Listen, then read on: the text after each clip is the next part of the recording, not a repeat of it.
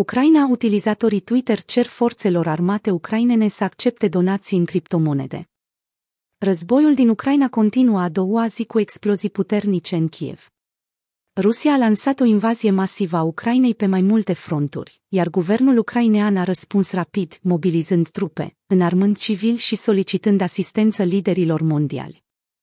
În aceeași zi, Ministerul Apărării din Ucraina a început să accepte donații pentru forțele sale armate prin înființarea unui cont bancar desemnat pentru transferurile bancare în valută.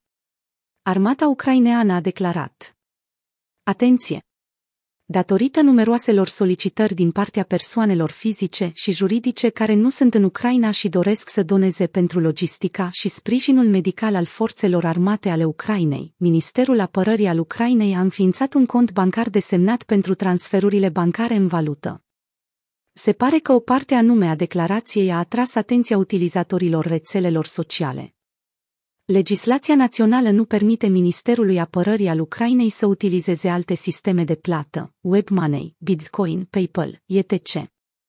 Pasionații de criptomonede au accesat rapid contul de Twitter al guvernului ucrainean, unde a fost postat linkul pentru a solicita acceptarea donațiilor în criptomonede.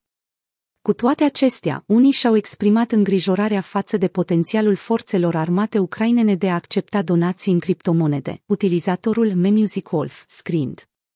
Nu donați criptomonede. Valoarea fluctuează prea mult pentru a fi utile în acest sens. Monedele fiat au cea mai mare lichiditate dintre orice activ, așa că pot fi utilizate cel mai rapid. Dar alții, precum Big Whale, au subliniat rapid că monedele stabile, cum ar fi USDT, sunt legate de dolarul american și, prin urmare, nu suferă de același nivel de volatilitate a prețurilor. Cu toate acestea, grupurile pro-militare din Ucraina au primit într-o singură zi donații în bitcoin de aproape 400.000 de dolari. Din perspectivă ucraineană, donațiile sunt o nevoie urgentă pentru a rezista asaltului continuu pe care armata rusă și grupările separatiste îl susțin. Activele globale și prețurile valutare, inclusiv valoarea Bitcoin și grivna ucraineană, se confruntă cu o vânzare masivă din cauza progreselor militare ale Rusiei. Volumul celui mai mare exchange de criptomonede din Ucraina crește cu peste 200 de procente.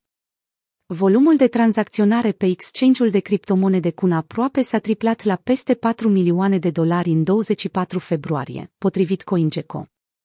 După multe discuții între parlamentari, Ucraina a aprobat în sfârșit o lege pentru legalizarea criptomonedelor luna aceasta și este surprinzător că interesul pentru criptomonede este în creștere.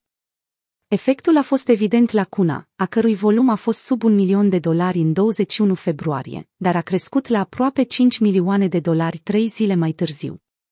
Sam Bankman-Fried, CEO-ul exchange-ului FTX, a comentat problema destabilizării monedelor din Europa de Est din cauza invaziei. Bankman a scris într-o postare pe Twitter. Acest lucru este probabil destabilizator pentru monedele este europene. Și mai general, pentru sistemele financiare este europene.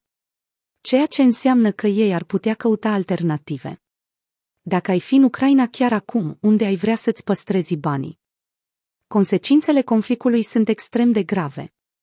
Președintele ucrainean Volodymyr Zelensky s-a adresat cetățenilor și a anunțat că peste 137 de militari ucraineni au decedat, iar alți 316 au fost răniți joi, 24 februarie, după ce Rusia a atacat Ucraina.